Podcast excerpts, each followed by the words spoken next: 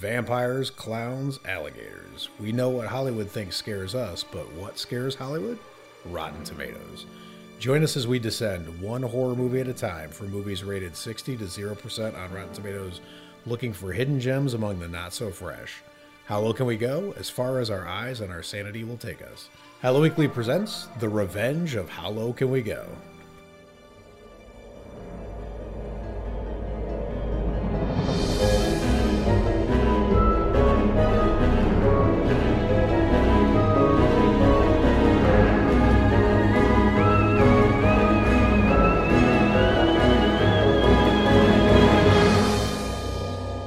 Hey there, boils and girls. Welcome to this week's episode of Hello Weekly, and we're back with the revenge of How Low Can We Go. I am so excited about this, because we kind of winged the first time we did this series, and we had a really good time with it and discovered a lot of movies we either wouldn't have watched or on our own, or kind of came back around to reappreciate that we'd watched when we were younger or heard about or whatever, but it wasn't really like planned out. We didn't even make it to zero, but we got a way better plan. It's going to be way more kind of thought through. It's back with a vengeance. It's back. Dude, I was thinking about that before we started recording this, because I was like, I was sort of kicking myself that we didn't get to zero, but then I just reset the title in my head. And I was like, how low can we go? Well, that's true. That's what happened. But I think this time we're going to make it because we're bringing guests. Yeah, this will be fun. This will be an interesting setup, because we're reaching out to a lot of people in the horror community to find out what movies they want to fight for that got critically bashed or forgotten. And it's going to be really, really fun to watch people get passionate about movies they think deserve a second look. What's going to be fun is to watch people get passionate about a certain film and then to watch it and like it just sucks. Speaking of, that halfway happened for this one, which is weird because so the first How Low Can We Go iteration, I can't remember what we started with, but the way this goes is like this. It's like the Mummy or Hell Night. So we're basically trying to take down Rotten Tomatoes. I don't like aggregators in general. I mean, they have their place, but I think it leads to like a cartoonishly quick assessment of movies without giving them a real fair chance. Yeah. I mean, there's people who have literally had conversations with me about movies that they haven't seen just based on the pre-buzz. Yeah. They're trying to convince me about this or that or whatever, right? Which is hard to do. So it's weird. Like I have like a love-hate relationship with Rotten Tomatoes. Like a lot of people, especially in like the Hello Weekly group, a lot of people are like, fuck Rotten Tomatoes and all their stuff.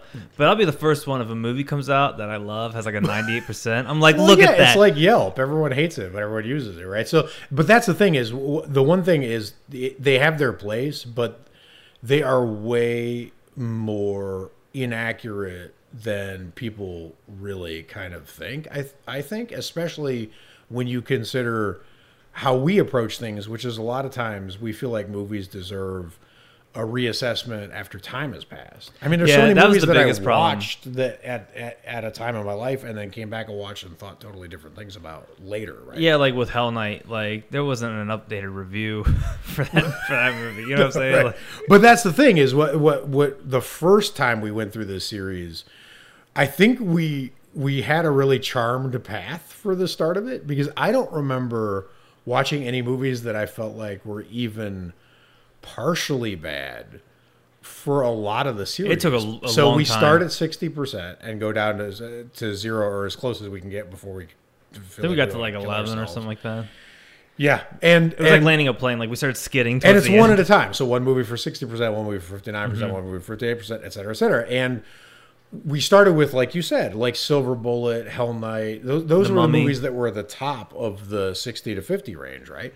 So this week, what we're doing is we're restarting the series. So the reason we're not going to cover any of the same movies, we're taking a totally different path. And this one's going to be more determined by the movies that people suggest to us. Yeah, it's not going to be descending choices, right? But, well, we are descending in a path. But the thing is that this week we're doing Jack Palance's Dracula from 1973, which sits at 59% of Rotten Tomatoes. So it's should be the top end of, and this movie is is not great in a lot of parts. Yeah, like with the first Helico, it was like 40%. Like we got like 20, 30 movies under our belt, and then we were like... And we're feeling so cocky. We're like, all these movies are good. Then for Revenge of Helico we go. Like we just start off with a hot... Well, it is the revenge. Now I'm not looking... Let's get into this movie, because I actually really liked a lot of what was going on in this movie. I think the primary... problem with this movie is how it aged. Well, you mentioned it was made for TV, yes. Which I was reading about it. It was gonna air in October, which makes sense. And then I think Nixon did some kind of speech or something like that, and it got bumped to February. Yeah.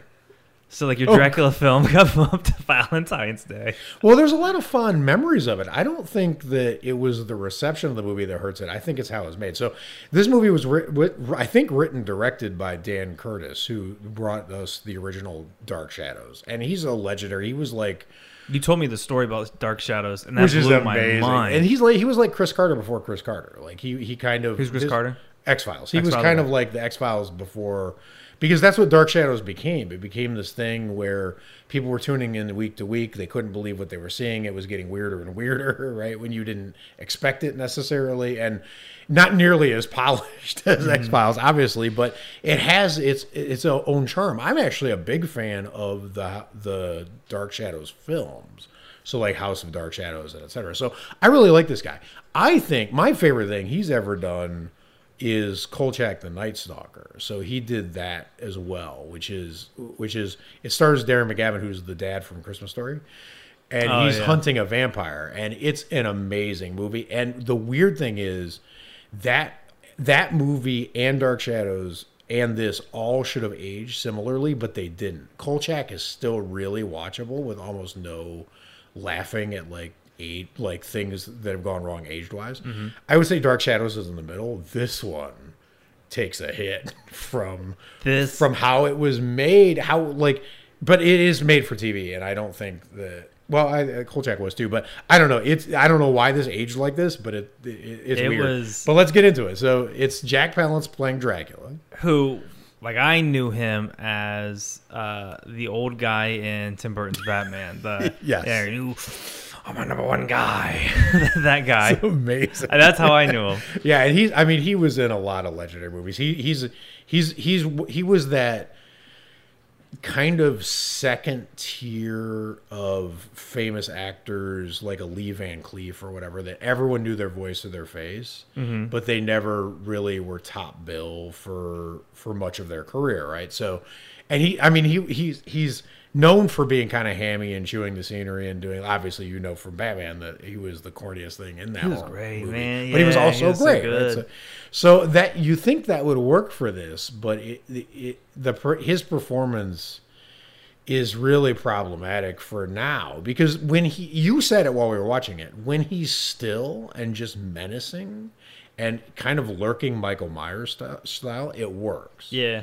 And when the camera's zooming in on the day for night shots, literally right anything else. And he's like squinting, like he can't see, and he's trying to be menacing, but I don't know why they made that choice. Now, let's put this in. So here's my, I'm going to fight for this movie mild, right? I'll mild fight for this. Okay. Here's my favorite things that came out of this movie from this watch. I had never seen this movie before. So first of all, I feel like anyone who likes Dracula needs to see this movie just for the completest element, right? Because it is an interesting take, which we'll get to in a second. Because I think that's one of the two things I really want to fight for. But I'm going to start with the one that's more interesting to me first. The interesting thing is, I think the male performances in this film have aged poorly, and the female performances are still really good. And I don't know why that is necessarily, but I think it's really interesting because it's kind of like, it's fitting for Revenge of How Low Can We Go? Because they probably weren't the main draw for the movie. It was probably the big names like Nigel Davenport and Jack Palance, right? And then it turns out, I think that their performances are the ones that carry this movie now. The Fiona Lewis and the female performances, right? So, and I don't know why that is necessarily, except for maybe that they were just because they weren't the big eye-catching roles. Maybe they were doing it like actor style with no pressure. I don't know. I don't know how to describe how this happened, but I found them really believable, and I found like the doofus, the husband of, well, and this, there's a story change in here, right? But the guy who is helping Van Helsing fight off the Arthur, right, is his name. He's an idiot. They're not both like Harker is an idiot. Van Helsing is not particularly bright. No, it feels like it's his like first vampire hunt, and they're just like winging it. and like even Dracula's wives I thought were impressive, dude. Yeah, like there was a really cool shot where I think they're in the castle and then they spin around and they're just standing there staring. Totally, like that was pretty freaky. It had a lot of like cool shots in it, but like God. So here, let me organize this. So there's three things I would fight for. I would fight for the fact that it's an interesting artifact where half the performances were held up really well and half of them have decayed badly. Second thing is there's a lot of really cool shots. Not so much atmosphere, but really cool shots and ideas. And the third thing is Richard Matheson wrote it. So he made some really interesting changes. So he's the first person to make it a tragic love story vis-a-vis Dracula, which Coppola straight up ripped off. Mm-hmm. And a lot of people have ever since, right? But he's the first one to do it. And we were confused even watching it because the story got completely changed. Dracula was in love with Lucy, didn't care about Minna, as they pronounce it in this movie, Minna Harker, didn't care about Minna at all, right? And then when Jonathan got killed, and you turn to me while watching it, you're like, so Minna's going to end up with some random other character in this story? Like, her fiancé got killed. Like, so in the Coppola one, Keanu's hair goes white, and then he marries. He comes back. Winona Ryder, right? Like, so they have that reconnection, or whatever. And this one, he's just they push him onto a little spike. That's it. Yeah, that's it. It's over for him. It's just gone. But there's some really interesting changes that happened from Richard Matheson, who's an incredible, legendary horror and otherwise author. So there's a really, really bright mind lurking behind a lot of what's happening here. So those are the three things I find for. But go ahead. I remember one shot that you pointed out to me that I thought was my favorite shot, which is the grounded ship. And there was a guy with a cross. He was holding it. It was the guy who lashed himself to the wheel. Yeah. And Dracula was just standing next to the shoreline. And the cross was pointed to him. And he just didn't care. Yeah, like, it was like you saw, it was like cross closest to the camera, dead body with his mouth open. Then there's Dracula looking like a Christian rock band album cover. Like that South Park episode. And yes. But anytime they had that dude standing, like it looked cool. Yes. And you know what's funny though is like you were saying like the performance from the women was better than the dudes. I actually like they were better. But the guys were so entertaining because of how cheeseball was. So that's the thing. Is I think they were all equally good actors. I think this is a really good cast. I just think the male performances aged badly. It aged as well as those camera zooms did. Which I couldn't believe. It was funny because the movie started and there was like 4 camera zooms and you went, oh, we're going to see this a lot. Yeah, this was... Just, I felt like I was watching Austin Powers the way the camera... Everyone would have a dramatic moment and the camera would zoom in like that squirrel meme and I was like, what? It is the least atmospheric Dracula film that I think I've ever seen. See, I disagree, but only I get what you're saying. I that's true, except for like the first. You're right. It feels really hollow. The set is really small. You can the castle is really nondescript. I get what you're saying. It's just it started with a lot of good atmosphere, but I think the atmosphere started with like a shot of good atmosphere, and then it looked like they shot like the next hour in an office because the lighting was just. I mean, it's the brightest vampire movie you're ever going to see. This is the Midsummer of Dracula movies. It's like, so goddamn bright. Like it's really weird, but the atmosphere I'm talking about isn't so much. So like when they go to kill Lucy in the in Coppola's, it's that famous the woman in all white. Yeah. Stager. In this one, when they do it, I felt like the grave, that was really good atmosphere. I felt remember we were laughing because they got to her grave in like 2 seconds. Yeah, they teleported. They were just there. That was weird, but I liked that setting. I liked the when they returned his castle for somehow it got better. I don't know why. I liked all the underground where all the coffins were stored. After like an hour, during one of the funerals there was some rain, and then the castle. That's when at the end of the film the castle grew on me because like I was familiar with the rooms. But it was just so bright, and so, it was just weird. Like it felt like a made-for-TV Dracula. Totally, absolutely. But it had a lot of charm. The one thing that I thought was really strange was the grunting Dracula did. Mm. We were watching it, and then Alex and Ginny were in the other room, and they're like, "It sounds like an elephant making a noise." So anytime Dracula had like an outburst, it was like. And like he knocks over shit. It came over weird. His smashing things around, a la the end of Citizen Kane scene, was ridiculous. That was really dumb.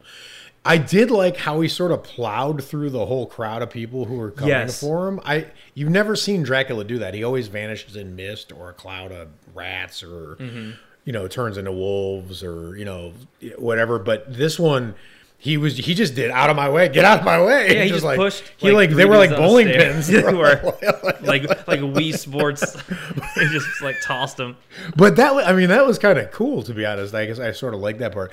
I could tell that the Dracula performance wasn't gonna rank in my top when Jack Palance got to a door and and I forget who he was chasing at that point. It was either Minna or Lucy, but he gets to this door and she locked it. And I was looking at it and I'm like, there's no way he's going through that door because he can't. Like, he just didn't feel powerful. He felt like he could be thwarted by like a decently built door. And it was weird that it felt like that, right? Yeah. Because you're not used to Dracula. Like, the vampire in Kolchak, the Night Stalker, is super powerful. Like, he's really strong and really sinister, and that's what I was expecting from this. But that vampire is the Nosferatu style. Like, all he did was growl. He didn't really have language. And I think, this was a really, it was supposed to be a really articulate Dracula. Like, when he met Harker in Transylvania, when he was talking to him, almost more normal than any Dracula I've ever seen. Yeah, it was just definitely more than Bella or Gary Oldman or whatever. Yeah. Yeah. So that I don't know that part of the performance or whatever. Here's the thing. Here's the thing that I love. So I actually loved. Here's where I'm really going to fight for this movie. I think this movie did, believe it or not, on probably 1,000th of the budget. Good old Dan Curtis reached down into his bag of tricks, or just his heart, because he reminds me of Don Coscarelli somewhat, of the Phantasm guy. Mm-hmm. That he's just really imaginative, really committed to the material. Maybe not the best director of all time, right? But like, he really is committed to what he's doing, and he can really pull off great scenes or moments, or just because you can tell that he cares, right? But this movie with almost no money did what Dracula Untold was trying to do. This is a warrior Dracula.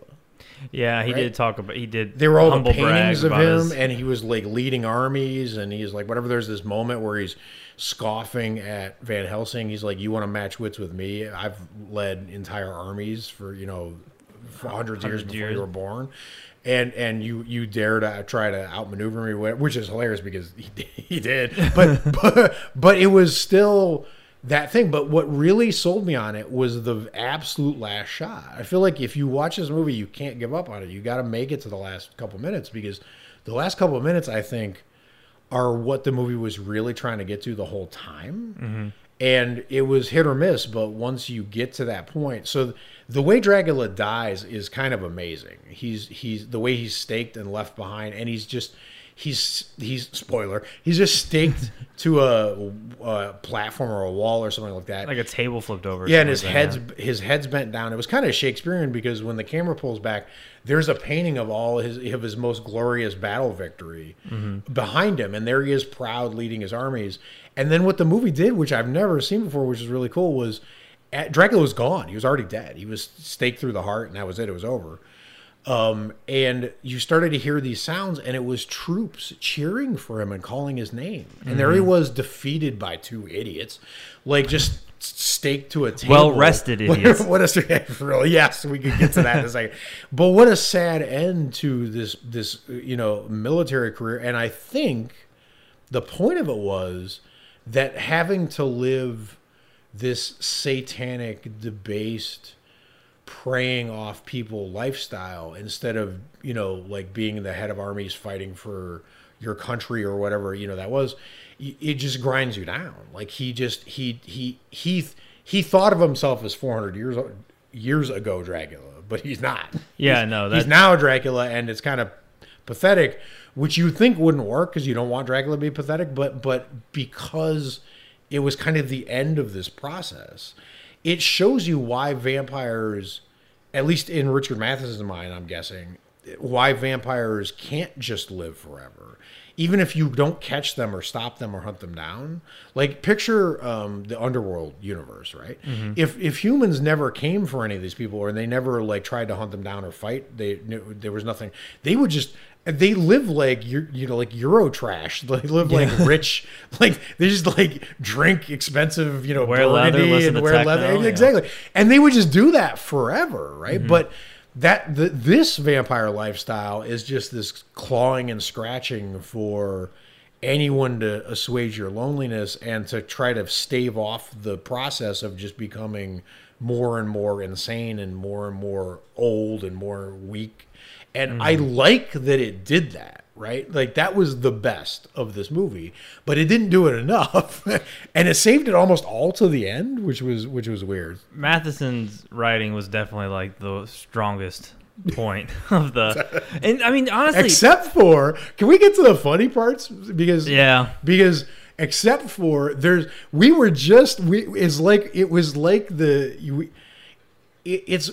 what are those YouTube genre videos? The don't celebrate too early. Oh yeah, right? Yeah. It was like that. We were like a third through the movie. We just turned to each other. We're like, there's this big boring stretch in most Draculas, even Coppola's Dracula. Mm-hmm. We're just like, okay, get on with it. I don't want to see Mina and Lucy and their husbands at the parlor having cucumber sandwiches. Yeah, get to the cool shit, man. And a lot of that got excised from this movie, and we turned to each other like, good for Richard Matheson. He took out all the boring parts.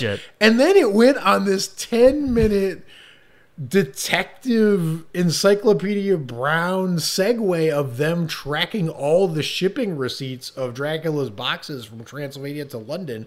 We went to 5 offices with them, and just for them to be like, you got that paper? We just turned to each other like, why is this in here? What the hell is this? That was bizarre. No, so if anyone's writing a Dracula, an updated Dracula, make sure you add your 10 minutes wild goose chase. That needs to happen, apparently. That was bizarre. And then who I'm going to call Arthur, the guy with the ridiculous hair, who's Van Helsing's sidekick. Did he have narcolepsy? He fell asleep. Dude. Every time they put him on watch, he fell asleep. Every time he was supposed to be protecting his fiance, he fell asleep. And he never did anything. No! He didn't, I don't know if he at one point in time pulls out a gun randomly, mm-hmm. and while he's on watch, and you're like, oh wow, he's packing heat. Never uses it. Never does anything. He does zero things. I was telling you, he's the Frodo of the Dracula movies. I hate Frodo's character. He just carries a ring. Everyone else does everything for him. He just basically. Well, Frodo lets go of it at the end. That's pivotal. But yeah, that's after 28 hours of cinema, he drops it into a volcano. Yeah, but you're holding on to this powerful ring. This guy though didn't even do that. No, he didn't do that. I mean, he just did zero things. Seriously, Van Helsing at the end of this movie should be so I'm going to give you 0 credit. You have to retake this class. But Van Helsing didn't seem to notice this guy was an idiot, which made me give him marks down. I think here's my guess. If I was that Van Helsing, I'd be like, listen, fighting vampires is a dangerous game. I need a bumbling idiot to take a fall in case something crazy happens. Because that guy would take the first bite or the first slash. Makes all kinds of sense. That was his purpose. It makes all kinds of sense. At least in my Van Helsing's brain. There were some really cool shots in this. There's nothing super fancy, but there were moments where the camera would pull around and shoot through a carriage, and you'd see people plotting and in the background and whispering to each other. There were, like I said, I love the Dracula impaled shot at the end. There were some really cool moments in terms of, I like that Harker, when he's trapped in Dracula's castle, escapes up instead of down. He ends up on the roof, and we get this amazing shot of like all of Transylvania from the roof of Dracula's castle. There was some cool stuff like that in there. Yeah, and those then, weird henchmen that just kept catching him. Oh yeah, those two. Those were so weird. They were super strange. This is the weirdest Dracula I think I've ever seen. Well, you haven't seen Andy Warhol's Dracula, obviously, but like this is a pretty. Well, like I said, I think it's the Don Coscarelli Dracula. That's how I think of it. I think it's like Phantasm. It's good. It's great in parts. It's laughable in other parts, but it gets across on performance, commitment to the material, and then just there are some still pretty emotional and or not scary. I wouldn't say scary. Nothing really holds up enough to scare you in this movie anymore. But no, unlike Kolchak, which still has packs a punch, but not this one. But there are some moments where I felt like I didn't want, like, so when Dracula was lurking or whatever, there are a lot of horror movies, especially newer ones I watch, where I feel like the characters are acting scared, but I don't believe that they're scared. I couldn't get scared watching this. I probably wouldn't even be scared unless I was really like a kid. But most of the movie, I didn't bump on when the characters were acting scared. So it did enough to make me believe that they should be scared. I think one of the funniest things in my eyes was when Jonathan, the two times Jonathan ran into Dracula's wives, he would just throw his hands up and be like, "Oh no, not me! Don't feast on my blood, lady." He was ridiculous, dude. And we actually really loved the way they played his character, because in all the other ones, he's sort of like this innocent, like, what? I don't know, like, what's going on? Who's Dracula? This guy's weird. And this one, he was like kind of an ass. Yep. Like he had a lot of attitude. Kind of cocky, kind of, yeah, exactly. He kind of entitled feeling, like he just thought, he sat down to dinner, like Dracula made him dinner. He's like, you came here to show me some materials, and he was like, well, let me just like eat this amazing dinner first. Dracula's like, no, now. Like, yeah, well, no, Dracula was a bit of a... Dracula's like, you must eat. And then he goes, I got some photos. Dracula's like, oh yeah, get those photos. He's like, what the fuck, dude? Like, you got this hot chicken for me. That's true, but it was the way he, like, going into a deal that's going to make your career with a wealthy, like, he's Transylvania Bill Gates or something. Like, he's there to sell himself to Dracula, but he was, you could tell he was torn. He did not want to get up from his dinner, so he just likes... He didn't want to get in the carriage to Transylvania. He was like, this piece of shit. Now, I will also say, this is not fighting for this movie, because this is kind of a cop-out, but I will say this is a really good Mystery Science Theater movie as well. Yeah. Because it's just, there's a lot of funny stuff and a lot of randomly funny stuff. Dracula inexplicably makes all his wives sleep in like cat litter boxes. It's really... He gets a fancy coffin, and he gets the Tempur-Pedic coffin, and they just get these little like planks with some dirt in them. It ain't right. Which is great. There was actually a great shot when, the movie actually got us. Which is, for a movie from 73, that's pretty good that it can still do that. The movie tricked us. We thought that Van Helsing and Arthur were such idiots that Dracula was ahead of them the whole time. I actually turned to you at one point in the movie, and I'm like, they've been 3 steps behind Dracula this entire film. Mm-hmm. Van Helsing is a disappointment. But when Dracula went back to his coffins to rest, they had broken them all up and spread the dirt all over the ground, so he had nowhere to rest. And you turned to me and you're like, "Oh, they were a step ahead of him!" Like, I just imagine them burning the coffins, and he's talking to his assistant, going, "Here's the trick: make him think you're an idiot." That's the number 1 rule in killing vampires: make them underestimate you so severely that you can just destroy their living situation. It worked in Fright Night. Yeah. So, act like you didn't see it. So I think that's fine. But there were some cool shots out of that. This movie it might be more fun now than it was when it came out, because definitely it's gotten a lot cornier in parts, so it's fun. Also, there's been so many Draculas. Yes. And there's been like 4 attempts at like a Dracula TV series. Yep. That like, I mean, who even gives a shit? Right. You're like saturated. But here's the thing is, I think, so let's wrap this up. I think that for anyone who wants to see, I don't think you can understand what kind of the people working in horror were thinking of about vampires and Dracula in general without at least knowing this exists and hopefully seeing it, right? Because this is where everything pivoted. This is where the tragic Romeo and Juliet Dracula really comes from, right? Is literally this.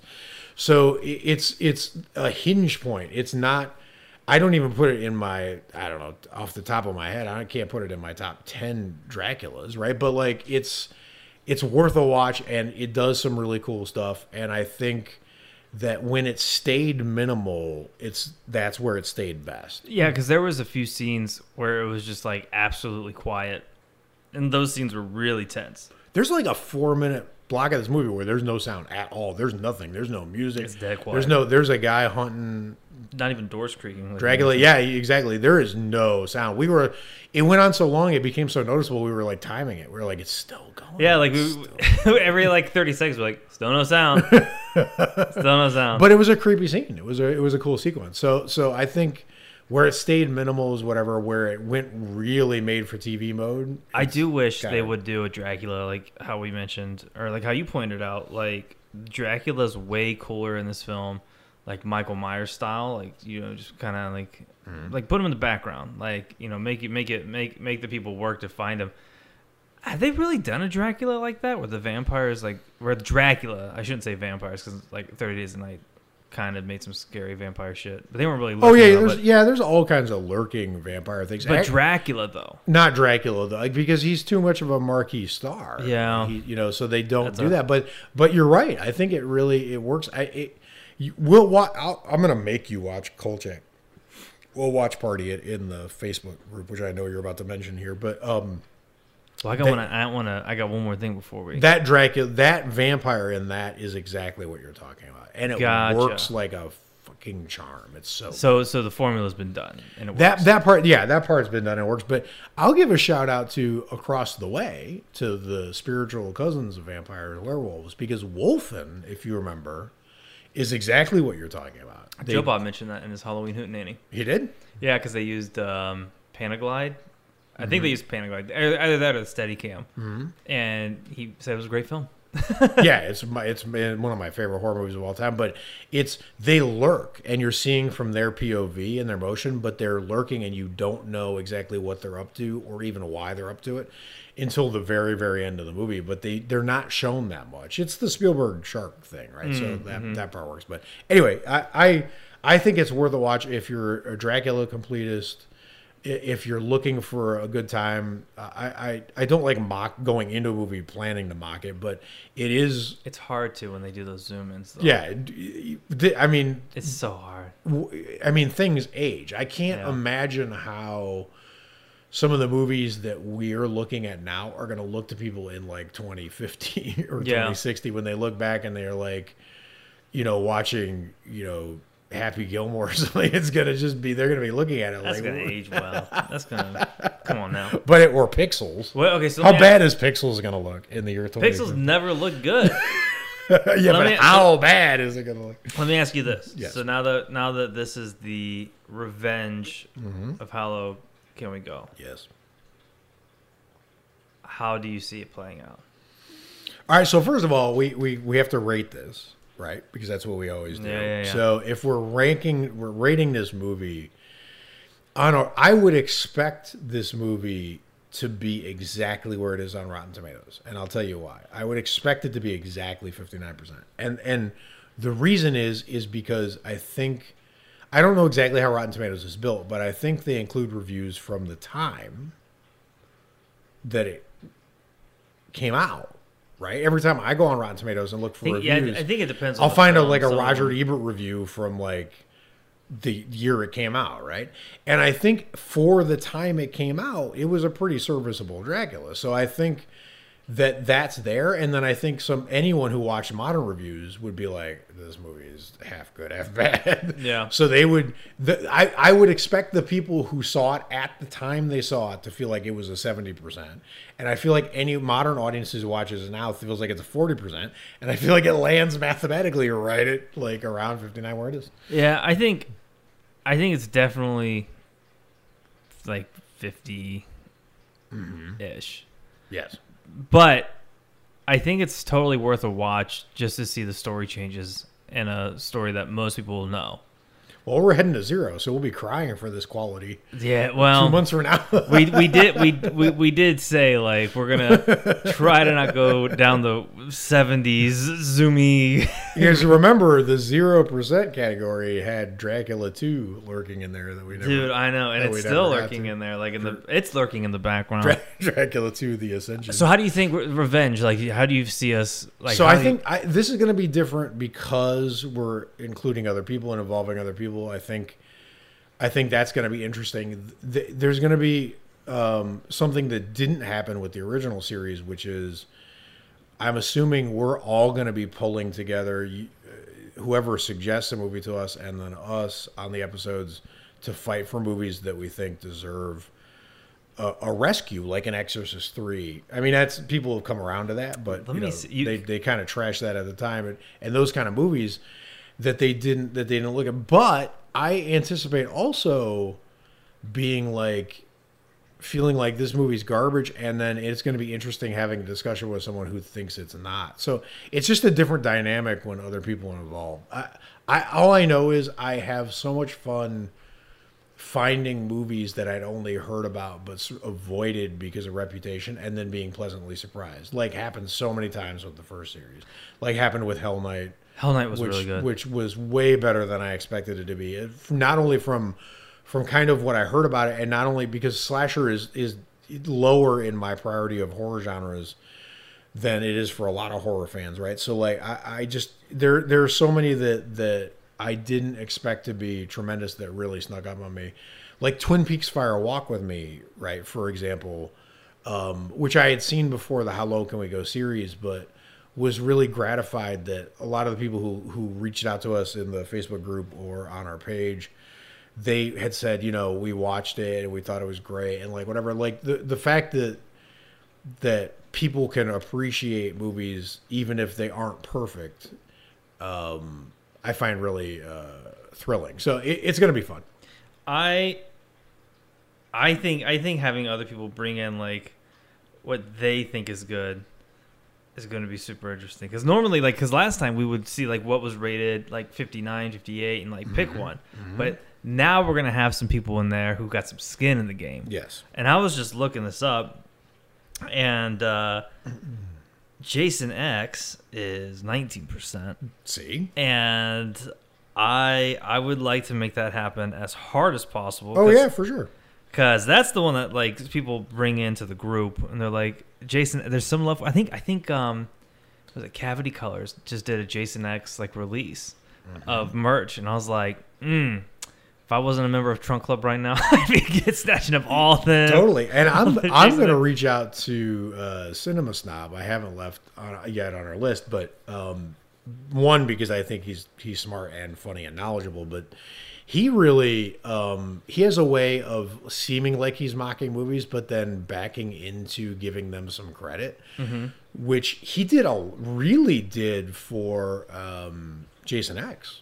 Like he would show a clip from the movie and come back and he'd be like, "Stop having great effects, Jason X. I'm trying to hate you." And then he'd come back and be like, "Stop being so fun. I'm trying to hate you." I want that guy on the Revenge of How Low Can We Go. That's what I'm saying. So like, there are people who will fight for Jason X. I was looking at, because like we did so many of them. I was looking at what were some of the films we did, and 10% was The Unborn.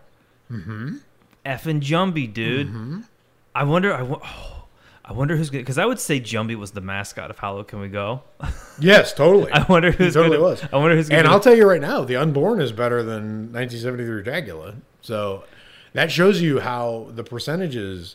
This one's sitting at 59%. That one's 10%, and I think that movie's better. I know The Gallows made it to How Low Can We Go, And everyone in the group's been tagging me like, Nick, The Gallows 2's out. And I'm like, why are we, can we not do any of that?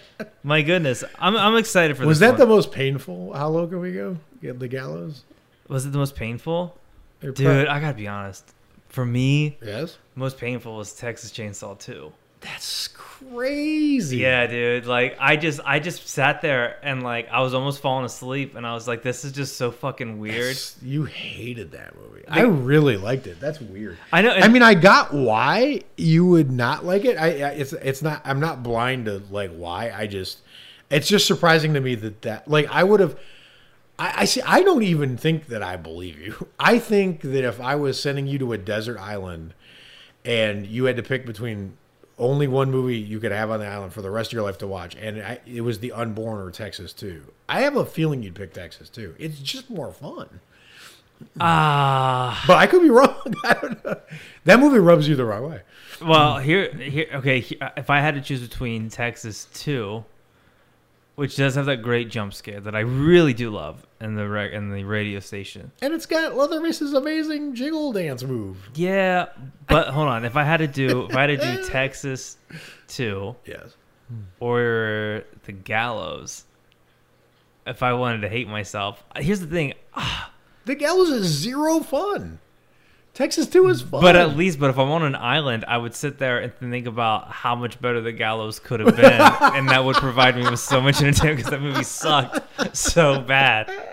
Which is why I'm upset there's a second one, because now I'm inevitably going to have to see that. Well, and as we pointed out, which came up a lot during How Low Can We Go, because we would laugh at some of the badness of the movies and then look it up, and the movie would cost like $8 to make and then make $190 million on the other end, which is what happened with The Gallows, right? That movie made a ton of money. I don't know how the second one's going to make any goddamn money. It's not, but I mean, overseas. I'm sure it'll make back its budget because it's a horror film. Like, it's like right. Video on demand, people, eat it up. Yeah, but it's not going to make like that level of money, but it's... That's the thing, is we discovered time and again that a lot of the movies had snuck in and made so much. But I'm just getting excited just think about all the movies. Like I remember discovering Bad Moon. Oh, right. It was just such a quality film. That's one of my favorite werewolf movies. So good, so unique, and remember discovering Late Phases. Yes. Boo. But anyway, this is going to be a fun journey. We love that you're on board or accompanying us on the ride. You can come to the Facebook group or message us on the Facebook page, Hello Weekly, and give us movie suggestions. Under 59%. Any movie under... I mean, we're recording a couple episodes and then releasing these, so to be safe, I would go 55% and below, because we'll probably have recorded a couple others before we even see the message that you're sending now in the future as you listen to this. But I mean, we were taking absolute suggestions for any kind of movies that you want to fight for that you think deserved a higher rating than they got. And if you really want to let us know what film we should do, you should do it in a review as a 5-star review on iTunes, or follow us on Spotify and then send us a message like, hey, that was so good. Hey, by the way, I follow you on Spotify. Here's the film you should do, and then we'll blow our brains out, gather them back up, and do the episode. Done deal. Done deal. We can do it. Hey, well, we got Texas 2, and The Gallows already out of the way, so I feel like we got some of the dirt off the road. Indeed, and it should be smooth sailing. So until next time, stay scary, watch a bunch of horror movies. Bye, guys. Bye.